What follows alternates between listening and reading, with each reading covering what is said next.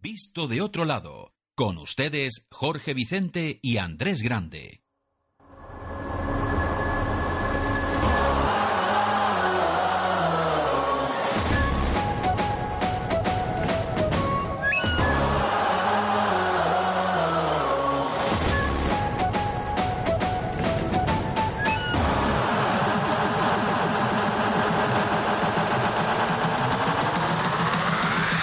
Hola, ¿qué tal? Y bienvenidos a Visto de Otro Lado 4.5.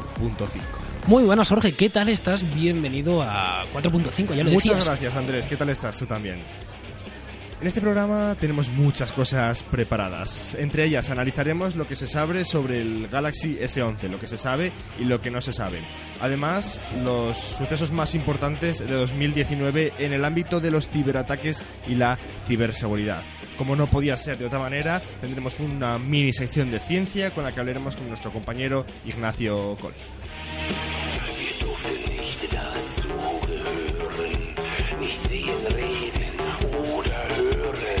Hemos publicado una de las entrevistas, yo creo, más intensas, fuera de si le puede parecer interesante a la audiencia general o no, a mí me lo parece, una entrevista intensa. Interesante. Interesante, impresionante, todo lo que empieza por ahí, lo que responde. La ha hecho una persona que controla del tema, que ahí está la diferencia. La ha hecho nuestro compañero Ignacio, que sabe de lo que habla y sabe lo que pregunta, y es una entrevista, una señora entrevista de 3.000 palabras, pero sabe lo que habla. Pero luego él nos lo va a explicar luego. Bueno, conectaremos con él en breves instantes. Ajá. Y nos lo dirá en propias palabras. Sí. ¿De qué va esta entrevista? Él mismo nos lo dirá. Y a ver si te adentra un poquito más a la ciencia. Correcto, a ver si nos despierta más ese interés por la ciencia. Como hemos dicho, Galaxy S11, ciberataques más importantes de 2019. Algunos seguro que no suena. Como no veis de otra manera, noticias, actualidad tecnológica, cultural, actualidad. Todo en Visto de Otro Lado 4.5. Te voy a decir, Jorge, una cosa. Si te aburre este podcast, las noticias las tienes en internet, vistodeotrolado.com. No falla. Ahí lo tienes todo en nuestras redes sociales, @vistodeotrolado, para que puedas encontrar la última hora en todo tecnológico y toda la noticia. Volvemos a emitir este programa desde la Plaza Mayor de Salamanca, desde el restaurante Abadía, desde el que aquí damos las gracias. Esto es Visto de Otro Lado 4.5.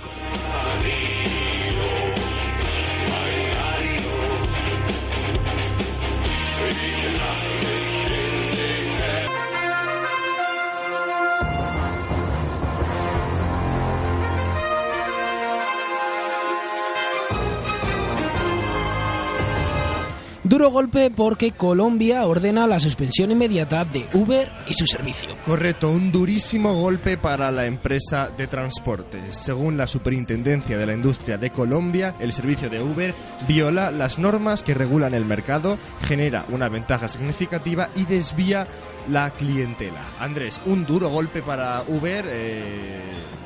¿Vendrán más países detrás de Colombia a prohibir su servicio? No sé, habrá que verlo. Un duro golpe para la compañía, no cabe duda. Y Jorge, importante esta noticia, porque yo me enteraba hace poco cuando indagaba un poco sobre este artículo, porque la mayoría de las televisiones 8K no lo son realmente, nos están engañando. Esto nos asusta, debería de estar más regulado. Pocos televisores cumplen con los criterios de certificación de la Consumer Technology Association, de esta que regula de alguna manera cuáles son los parámetros o los requisitos que tiene que cumplir un producto para ser catalogado como tal. Y Francia vuelve a aparecer de manera arbitraria porque multa otra vez a Google con 150 millones de euros por abuso en su plataforma publicitaria. Otra vez, correcto. Google ha vuelto a caer y ha sucumbido en abusar de su plataforma publicitaria, Google Ads. Google ha decidido apelar esta decisión de la autoridad de la competencia de Francia. Y se filtran los datos personales de más de 267 millones de usuarios de Facebook otra vez. Sí, la información ha estado disponible en un foro de hackers entre el 4 y el 19 de diciembre, pero hay que destacar que la mayoría de los afectados son de origen estadounidense. Y atención a esto porque se filtra lo que sería el Samsung Galaxy Fold 2. Y ya hay imágenes, no conceptos, imágenes reales de lo que sería el próximo dispositivo plegable de Samsung, el Galaxy Fold 2. De momento, lo que podemos asumir es que su cierre será horizontal, de tipo clamshell, de tipo concha, como el del que vimos hace unos pocos programas, el Motorola Razr. Un teléfono plegable, la edición número 2. Esperemos que tenga menos problemas que su predecesor.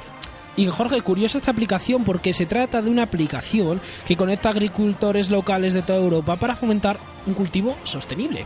Correcto, la app Copernicus proporciona datos sobre el estado del suelo gracias a la información de su satélite. Andrés, un total de 6.400 sensores, una base de datos muy valiosa. Te quiero hacer una pregunta porque me parece extraño este titular, porque atento a esta noticia, Xiaomi presenta un smartwatch muy parecido al de Apple Watch, por unos 13€. ¿No brutal? Cero, es 13. Impresionante. Son 13€. El dispositivo, bautizado como Halo LS01, tiene que trabajar un poquito en el nombre, llegará próximamente a Europa y aspira a ser un superventas. No es menos por su precio. Y atención a la escandalosa prohibición para las personas que la afectan, porque Instagram prohibirá a los influencers promocionar armas, cigarrillos electrónicos y tabaco. La norma empezará a aplicarse en el próximo año, el 2020. Han añadido que las promociones de contenidos relacionados con el alcohol y los suplementos dietéticos, como esas falsas dietas o pastillas supuestamente naturales, tendrán unas restricciones especiales. Un duro golpe para las compañías que buscan influencers.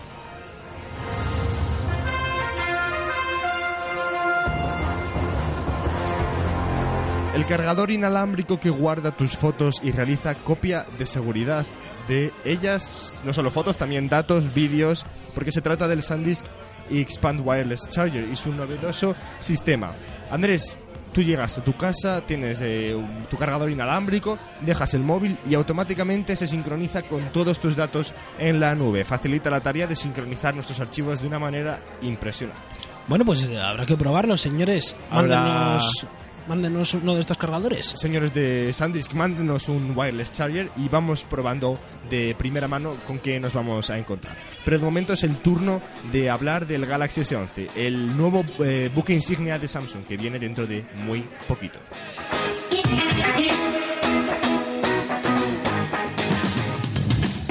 Yo solo os puedo adelantar una cosa. Solo de momento Vamos a empezar con una cosa, Andrés.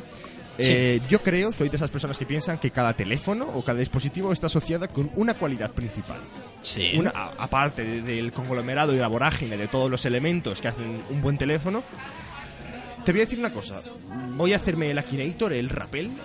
Te voy a echar las cartas, pero voy a augurar que si pensamos en el Galaxy S11 o hablamos del Galaxy S11, vamos a estar hablando de un teléfono con una cámara brutal y cuya principal característica va a ser la cámara. Te quiero decir una cosa, otras marcas ya se le han adelantado a este tipo de mercado en cámaras. Así es. Xiaomi hace poco ha empezado una campaña publicitaria a lo bestia con distintos proveedores de compañías de teléfono, la verde y la roja de aquí en España, y grandes plataformas de comercio como la del triangulito verde, ya sabes cuál te digo, la del Elfo. Y bueno, pues han hecho una promoción muy grande de ese dispositivo. Por supuesto, todavía no ha pasado tiempo para que podamos hacer un análisis íntegro de este Xiaomi 10. Sí. El kit de la cuestión aquí es que la lente o el sensor principal del nuevo Galaxy S11 va a ser, o se espera que sea, de 108 megapíxeles, como ya adelantamos hace unas semanas en vistodeotrolado.com. Pero también, eso es una noticia que ya sabíamos, no es nada nuevo, lo adelantamos hace unas semanas en nuestra revista digital, 108 megapíxeles de lente principal, pero lo que se ha descubierto hace muy poco, la noticia se hablaba de ello estos días, es que llegaría, según un prestigioso analista, Universe Eyes, tendría un teleobjetivo de al menos 48 megapíxeles de resolución. Un zoom brutal. Yo te voy a hacer una pregunta, Jorge. ¿Tú crees que la fotografía, en el mundo de la fotografía, un dispositivo de estas características, con tanta potencia, hablando en tema de cámara, va a sustituir a lo que es una cámara de verdad de un fotógrafo? Seguramente no, porque te falta... Hay un elemento clave en la fotografía, llamémosla manual, la de un fotógrafo clásico, que es la mecánica de un objetivo. Por mucho que haya un procesador, una inteligencia artificial que sea capaz de sintetizar el fondo y procesarlo para desenfocarlo, nunca va a estar la mecánica de un objetivo. Claro. Tú que sabes más de fotografía, un 50 milímetros, que te pueda de alguna manera mecánica desenfocar el fondo. Ahí está la clave, yo creo. Yo te voy a hacer una cuestión, esto es muy, muy fácil de ver. ¿Cuánto puede pesar lo que es solo el componente de la cámara de un dispositivo móvil? ¿Cuántos gramos pesa? Muy poquito. Y ahora te pones a ver cuánto pesa una cámara. No te estoy hablando de una cámara. El caso de un teleobjetivo, Andrés. Exacto. sabes de fotografía. Yo no te estoy... enseñarte el objetivo. Exacto, yo no te estoy hablando de una cámara bueno, pues profesional para sacar fotos muy extrañas, hablando técnicamente, pero sí te hablo de una cámara normal y corriente que se puede comprar. Claro. Sí. Barata. Una reflex normalita. Sí. Es el caso. Pero bueno, volviendo al turrón, al Galaxy S11, es posible que, bueno, hemos adelantado y creemos todo apunta a que el nuevo Galaxy S11 venga con tres modelos, que son el Galaxy S11e, una versión más light, más económica, el Galaxy S11 y el Galaxy S11 Plus.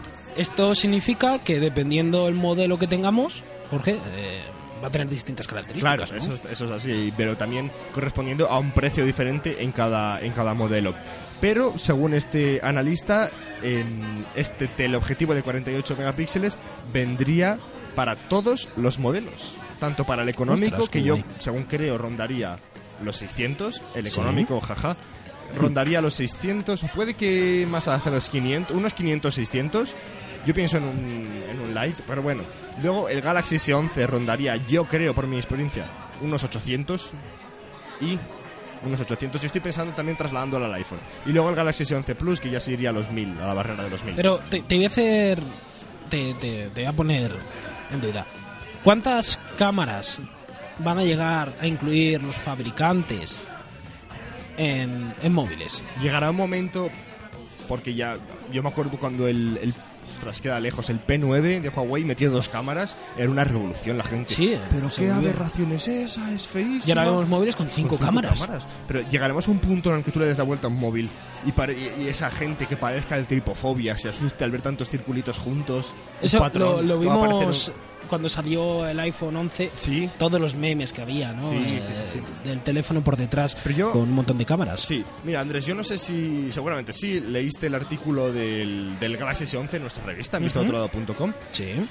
Pues, si te parece, si a la gente que le parezca feo el sensor del iPhone 11, tiene que ver el sensor del... ¡Qué aberración! ¿Qué es eso? Es que ni siquiera... Bueno, yo os invito a todos a que entréis en vistodeotrolado.com y un poquito para abajo y veréis el artículo del Samsung Galaxy S11 en el que adelantábamos este dispositivo. Vais a ver cómo se prevé que se disponga la lente. La gracia son dos...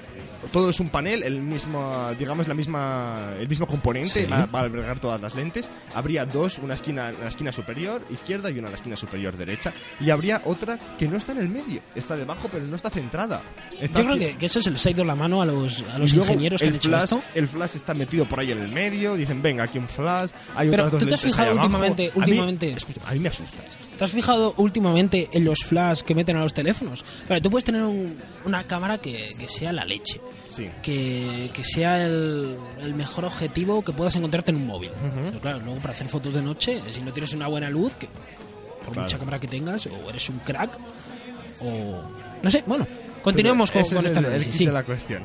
El nuevo sensor de 108 megapíxeles va a ser la lente principal de este teléfono. Es... Obviamente, una filtración, es todavía algo incierto, no está confirmado por Samsung, pero nosotros lo adelantábamos hace unas semanas. El Galaxy S11 apunta a ser una de las generaciones con más renovación en años por parte de Samsung. La misma compañía ha desvelado más detalles acerca del sensor que, según hemos creído, también se puede ubicar en el centro de estos dispositivos. No está claro si será el mismo que hemos visto con Xiaomi, pero... puede ser parecido. No sé, yo solo lo único que te digo de Xiaomi es que se adelanta a todas las marcas. Sí. Aunque luego los productos, yo no sé qué pasa, que no triunfan esos teléfonos. También te digo una cosa, un teléfono que ofrece unas calidades que podríamos decir, Jorge, que hay muchas que se acercan a los iPhone y que vale el teléfono 300 euros, sí. Pues dices, ostras, algún truco tiene que tener. Yo, desde mi punto, como consumidor. Sí. Pero también aquí llegamos al típico análisis de analizar si realmente...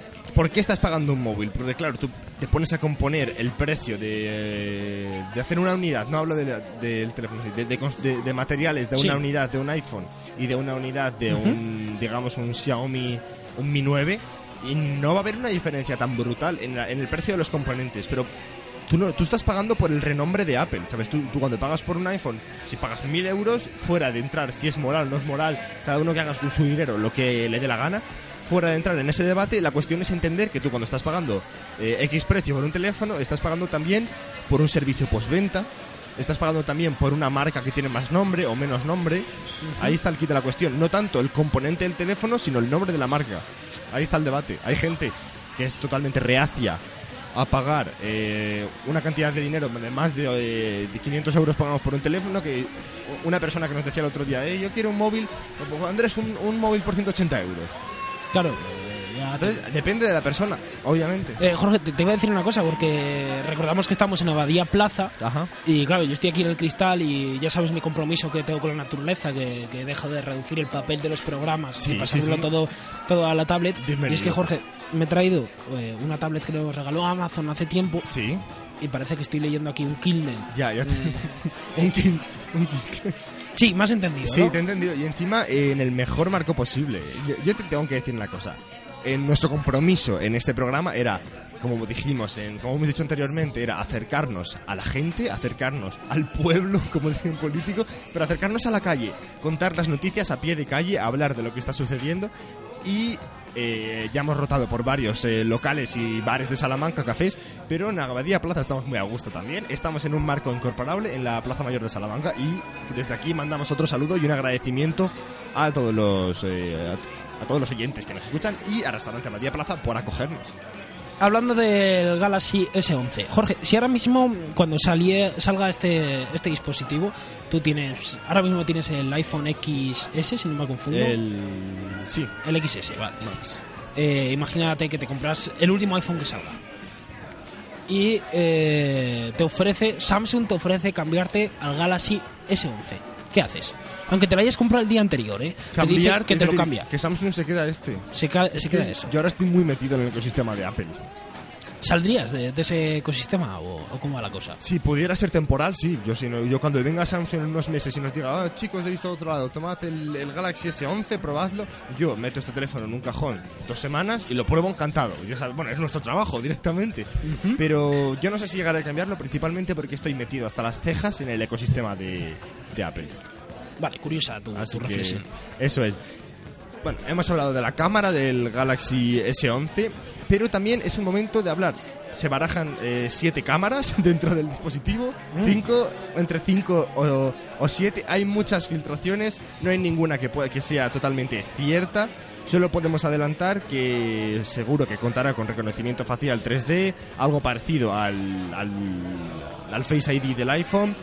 Una triple cámara frontal, se baraja el número de cámaras, pero vamos, está claro que la cámara frontal va a tener una gran importancia. Sí está claro que se presentará en febrero/marzo del año 2020, no sabemos con certeza si será en el marco del Mobile World Congress en Barcelona o será unas semanas antes, porque ya sabemos que Samsung es muy especial y dice, prefiero hacer unas semanas antes. Pero si se hace el Mobile World Congress de Barcelona, esperamos estar ahí, en el pie del cañón, a la primera línea de fuego para cubrir la keynote de Samsung. Pero, Jorge, aparte de todas estas informaciones de la cámara, sí. ¿Qué más datos tenemos de estas filtraciones, de estos pequeños datos que tenemos de Samsung, de este nuevo dispositivo? Pues tampoco mucho más. Obviamente tendremos varios colores. Estos sí, unos colores muy bonitos, también unos colores tipo vibrantes, aparte de los tradicionales, algún degradado que otro, que nos recuerda también ligeramente a la gama de colores de los iPhone 11 que han salido este año. Uh-huh. Así que sí que nos un ligero homenaje a esto que hemos visto este año. Esto pueden ser unos Galaxy S11 de colores que prometen, la verdad. Como hemos dicho, vendrían en 3 versiones, en un Galaxy S11e, una versión light, el S11 normal y el S11 Plus. Así que yo creo que de momento, sin mojarnos mucho, eso yo creo que podría ser una imagen o un reflejo de lo que sería el Galaxy S11, que vendrá en el próximo año, en febrero.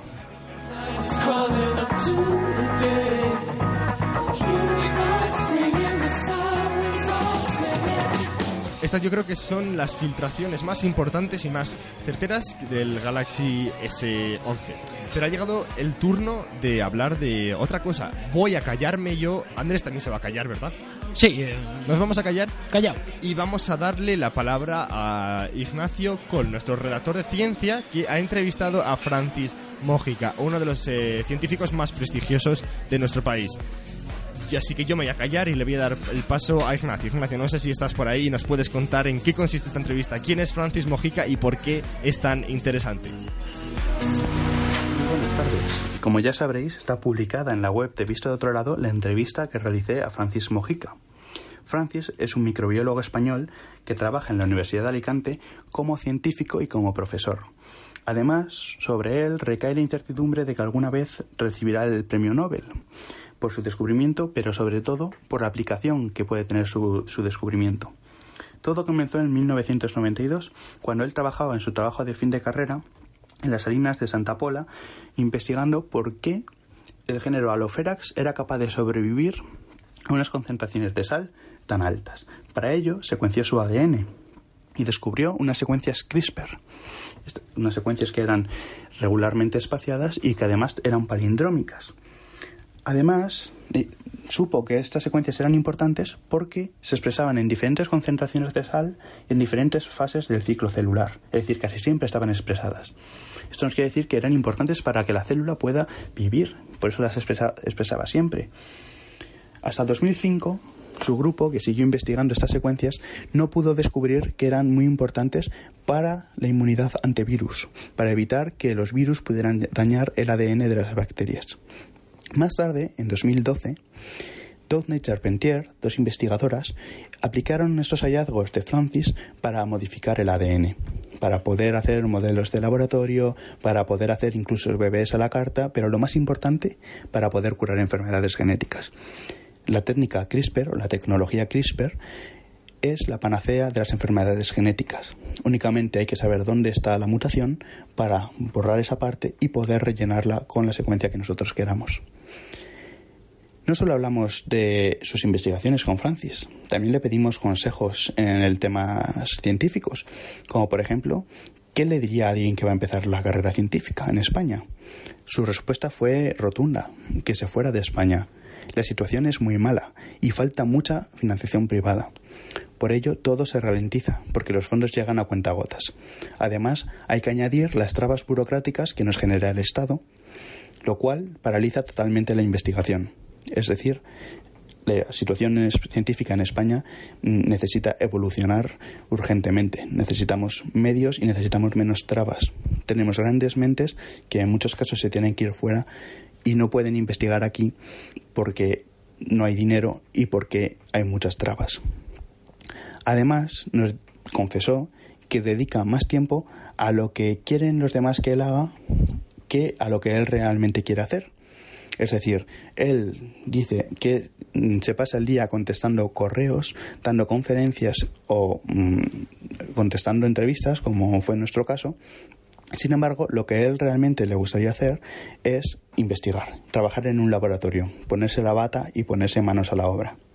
De Francis, de su persona, cabe destacar que es una persona muy cercana, que nos hizo estar muy cómodos, nos explicó todo con muchísimo cariño, realmente se le nota la pasión que tiene por la ciencia y fue realmente un verdadero placer poder estar con él. Desde todo el equipo y toda la sección de ciencia de Visto del Otro Lado, queremos agradecer a Francis su cercanía y su ayuda a la hora de realizar esta entrevista, que sin duda es una de las más interesantes. Bueno, esas eran palabras de nuestro propio redactor, de Ignacio Colli. Yo, aparte, Ignacio es una persona, ya la conocemos, muy cordial, muy cercana, y su entrevista ha sido magnífica, así que yo desde aquí, gracias a ti, Ignacio. Muchísimas gracias, de Ignacio. Parte de la dirección de Visto Todo, gracias. Gracias de verdad por esta entrevista, que es una verdadera joya. Y Jorge, hablando de la entrevista y de bueno de lo que nos acaba de manifestar aquí Ignacio, ¿sí? Hay que decir que en España lo que es I+D+I está en el 0%, no se desarrolla nada, porque tú si te pones a pensar, Jorge, todas las personas que estudian ciencia, vamos a poner la mayoría, siempre hay alguno que se queda aquí, se va fuera a estudiar. Claro, sí, es lo que dice el propio Francis en la entrevista. Exacto. ¿Qué le dirías a alguien que quiere estudiar? Que se vaya de España, tal y como está la situación. Es triste, pero es lo mejor. Y esto lo dice uno de los mejores científicos de este país, ¿eh? Claro, yo te digo una cosa. Yo me imagino Estados Unidos, ¿no? Nosotros aquí en España especializamos gente buenísima, que por desgracia tienen que irse fuera de las fronteras, sí. Y claro, dice Estados Unidos, bueno, esto es la leche, o Alemania o sí. Cualquier país, ¿no? Esto es la leche, me viene gente que está cualificada, Y no ha tenido que pagar por su enseñanza. Exacto. Ahí es la clave de la cuestión. Pero Jorge, bueno, este era el espacio de Ignacio, el espacio de ciencia. Nos callamos Andrés y yo porque de ciencia sabemos lo justo. Y llegamos a nuestra... Yo te voy a decir un truco para aprenderte la tabla periódica. Escóndete, tío, que vienen criaturas monas y feas con niños cubiertos en zinc. Qué miedo. Vale, yo creo que te ha gustado, ¿no?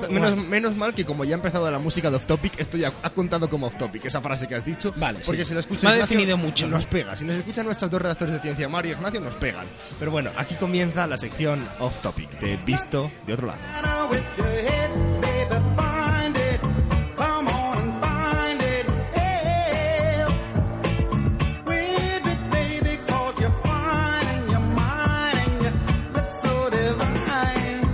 Esta sección es una locura, realmente. Ya te estás riendo. Esto no puede ser. No puede empezar riendo. Esta sección, yo, a la gente que nos escuche por Spotify o por iTunes, seguro que hay un botoncito de adelantar 15-30 segundos. Pues dale unas 5 o 6 veces, porque esta sección es una locura.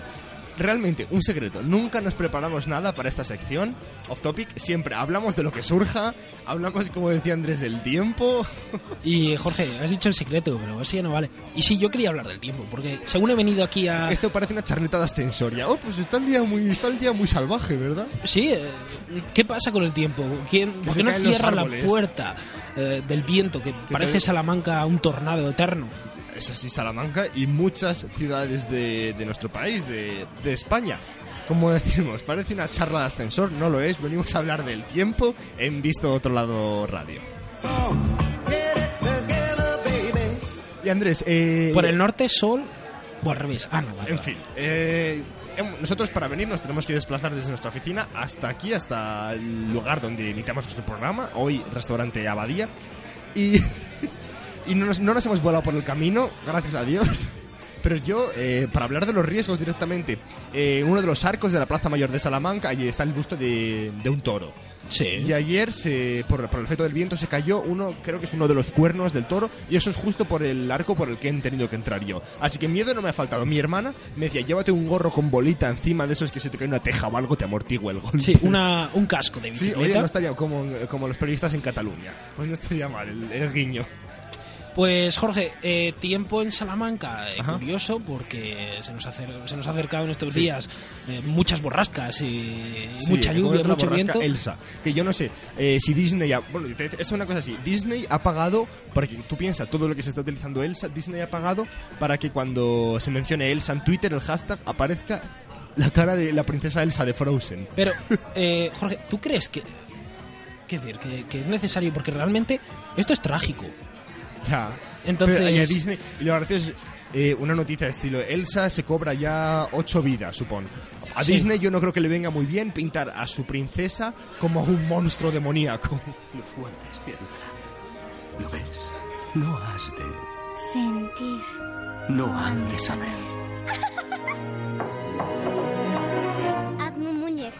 Bueno, como decíamos, esta sección es un desmadre.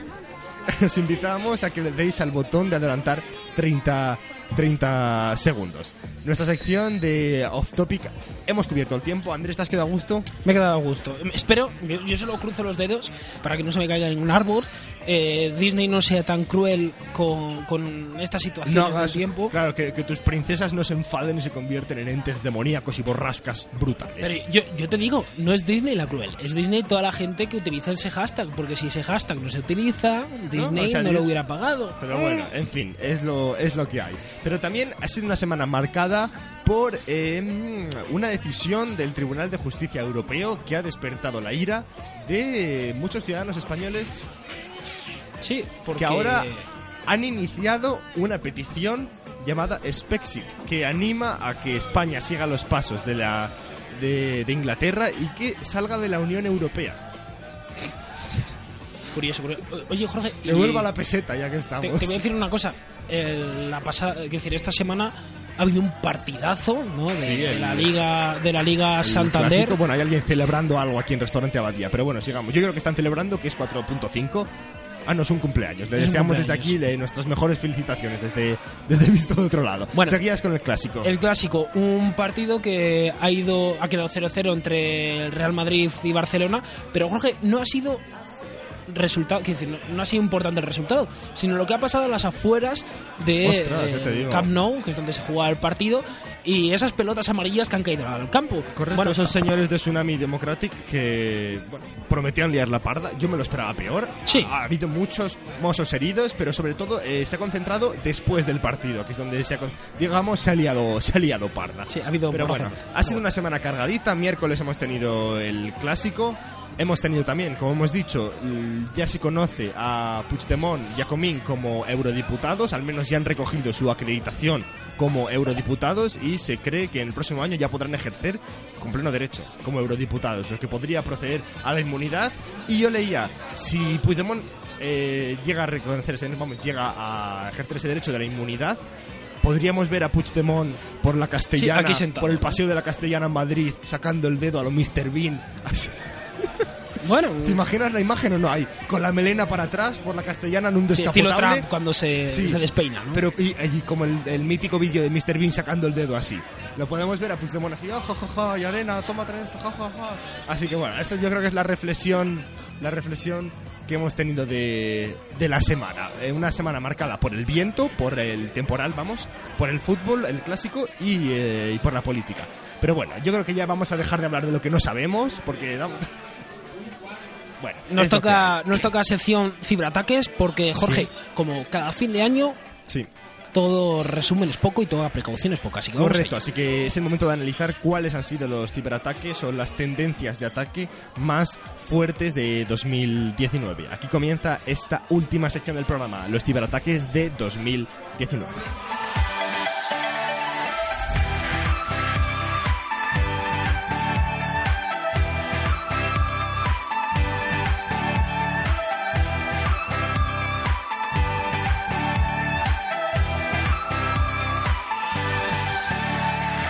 Estaba yo pensando, porque hemos escuchado aquí a Frozen y Disney no sé si se pondrá muy toca narices con nosotros, Malo sea. De derechos. No nos han invitado a ver Frozen 2. No. Si nos invitan, oye, desde aquí un llamamiento, si nos invitan, vamos Andrés y yo disfrazados de la princesa Elsa. No, yo voy de Olaf, del muñeco de nieve. Exacto, sí, yo voy del reno, si no. Bueno, si nos invitáis Disney, vamos, lo prometemos. Vamos disfrazados. Sí, aquí queda la promesa. Vamos disfrazados.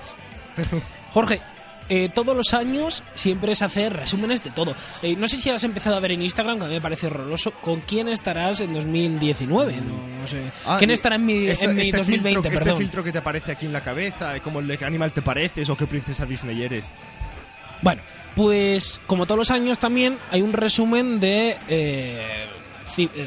ciberseguridad, ¿no? Sí, de los ciberataques del año. Exacto. Vamos, de cuáles han sido los fallos en seguridad que han hecho de 2019 un año, digamos, débil. Nos toca hacer un repaso de las principales amenazas informáticas a las que nos hemos enfrentado. ¿Cómo ha intervenido el factor humano? Porque los humanos somos muy zarrapastrosos, tenemos mucha culpa de lo que pasa. Tenemos los dedos muy largos y metemos la gamba muchas veces. El factor humano ha sido decisivo en que 2019 haya sido un año inseguro en el campo de la ciberseguridad. Así es que el Centro Criptológico Nacional ha detectado 36 ciberataques críticos. Obviamente ha habido muchos más, pero críticos se catalogan 36 a los sistemas informáticos de nuestro país, Andrés. Imagino que cuando hablamos de ataques, de ciberataques críticos, son ataques que... Bueno, pues le han afectado a mucha población, ¿no? Claro. Ha habido grandes caídas.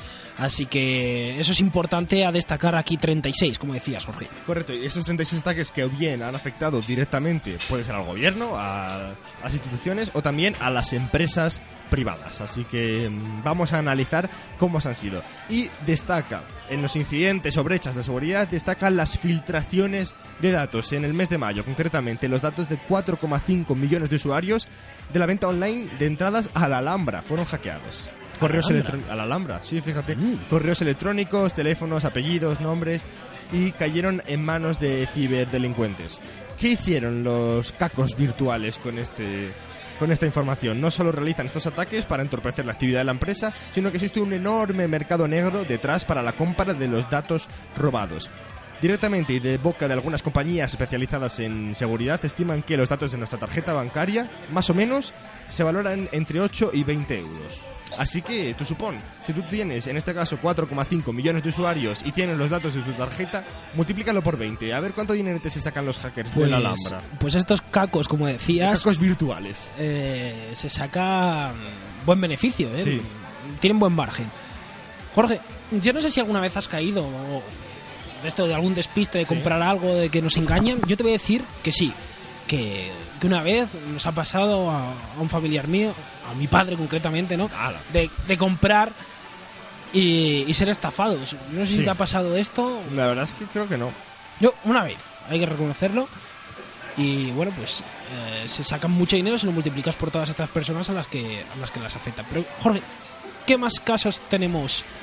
Pues destaca una aplicación que se hizo hiper viral, más o menos impresionante, súper brutal. Se hizo muy famosa. Yo creo que cualquier persona tenga un móvil le suena esta aplicación. El mes de julio, te pongo en lugar, mes de julio, aplicación FaceApp. Todo el mundo. Sí. Se hizo el filtro de viejo. Todo el mundo, Andrés. Todo el mundo. Y cuando te digo todo el mundo, te hablo de celebrities, de famosos youtubers, de influencers. Todo el mundo probó este filtro. ¿Qué pasa? Que la aplicación FaceApp se estaba lavando las manos, se estaba diciendo jejeje, se estaba frotando así las manos, diciendo qué bien, qué de usuarios. Yo solo te digo una cosa, FaceApp es una empresa rusa que tiene una política... Ya suena extraño, ¿eh? Sí, una política de privacidad brutal.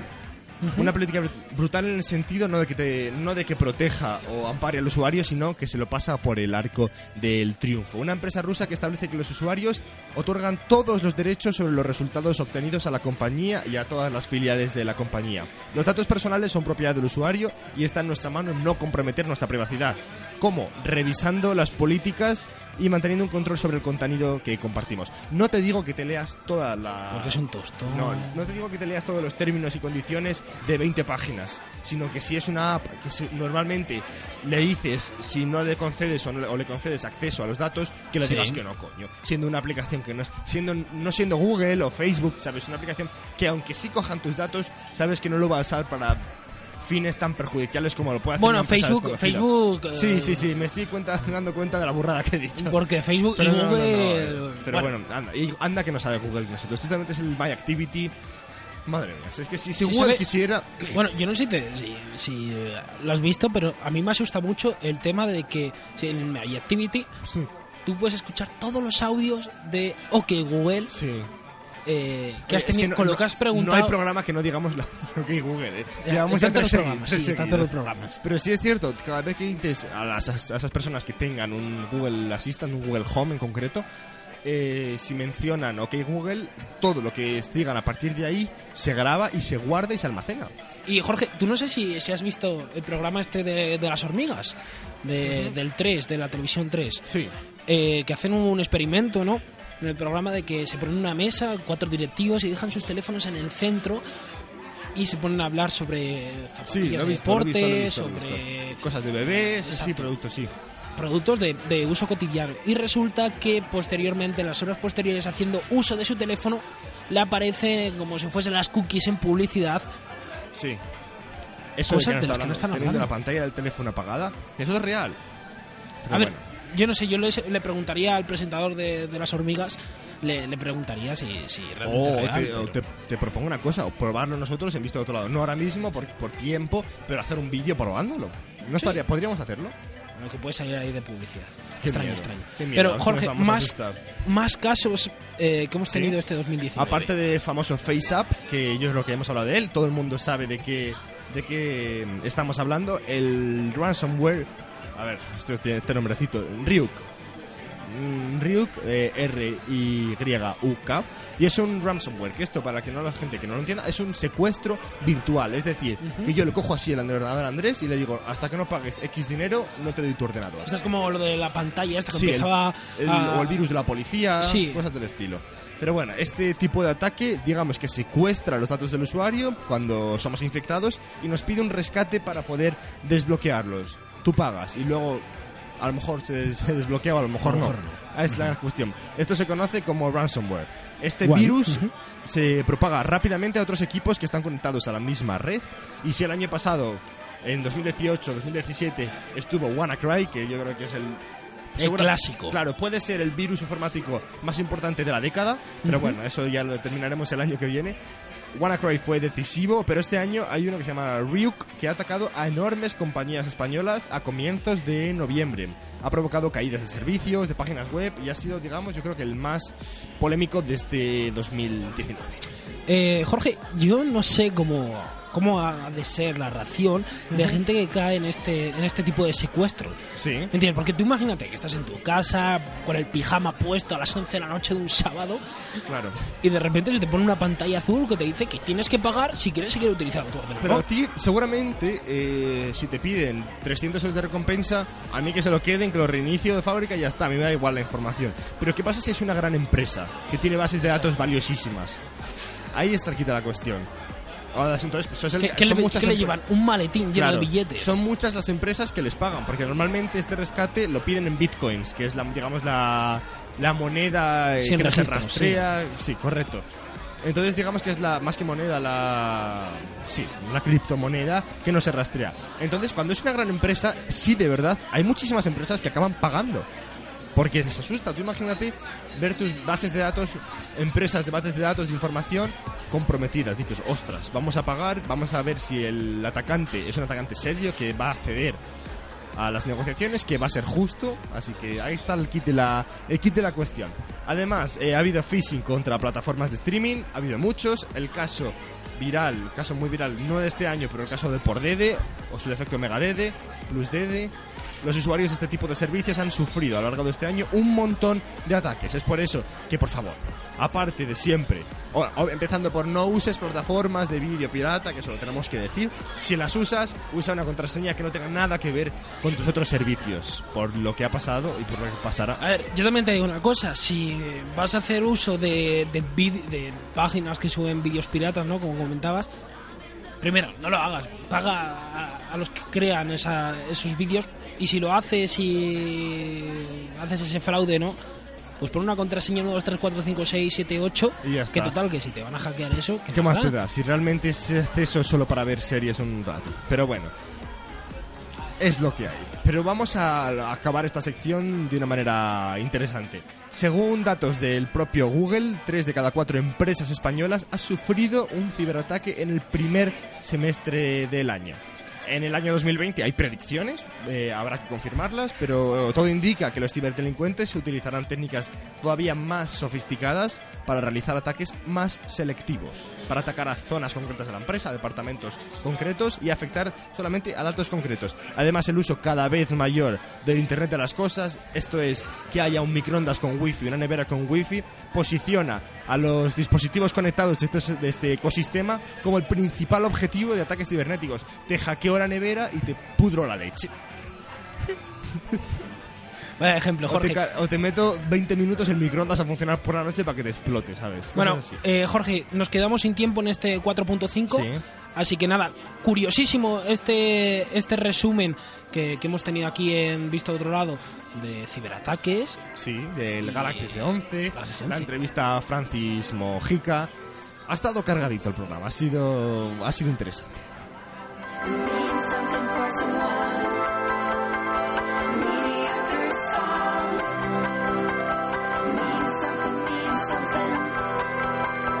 Señoras, señores, esto es Visto de Otro Lado. Así han pasado las cosas y así las hemos contado. Deciros que no nos vamos nunca de redes sociales, estamos como @ Visto de Otro Lado. Sí, somos muy pesados. Pero bueno, ahí estamos. @ Visto de Otro Lado, nuestro medio de comunicación, www.vistodeotrolado.com. Y Jorge, decirte, hablando de redes sociales, que este año vamos a felicitar la Navidad de una manera especial. Que seguramente lo haremos mediante una felicitación audiovisual que se publicará mañana, pasado, el siguiente. Pero como este es un programa que se graba y se emite a la vez, pero bueno, seguramente está escuchando en una grabación, es indefinido, así que lo mismo se ha publicado ya. Pero bueno, no decimos más. Bueno, pues nada, propósitos para... antes de final de año, antes de Navidad. No te preocupes porque vamos a tener otro programa antes del 2020. Es verdad, es verdad. Antes del 2020 tenemos un especial navideño, el típico programa en el que Andrés y yo venimos con gorros de Papá Noel. Bueno, yo te voy a decir una cosa, yo voy a traer el de la fiesta esta de la plaza que comentábamos en el programa anterior, ¿no? Sí, ¿te acuerdas? Pero bueno, Andrés, ha sido como siempre un placer hablar contigo, ha sido un placer hacer y emitir este programa Visto de Otro Lado 4.5 y nos vemos dentro de muy poquito. Pues nada, lo mismo te digo, Jorge, feliz semana. Feliz semana a ti también. Y nada, nos vemos en el siguiente. Hasta luego. Como siempre en vistodeotrolado.com. Un saludo.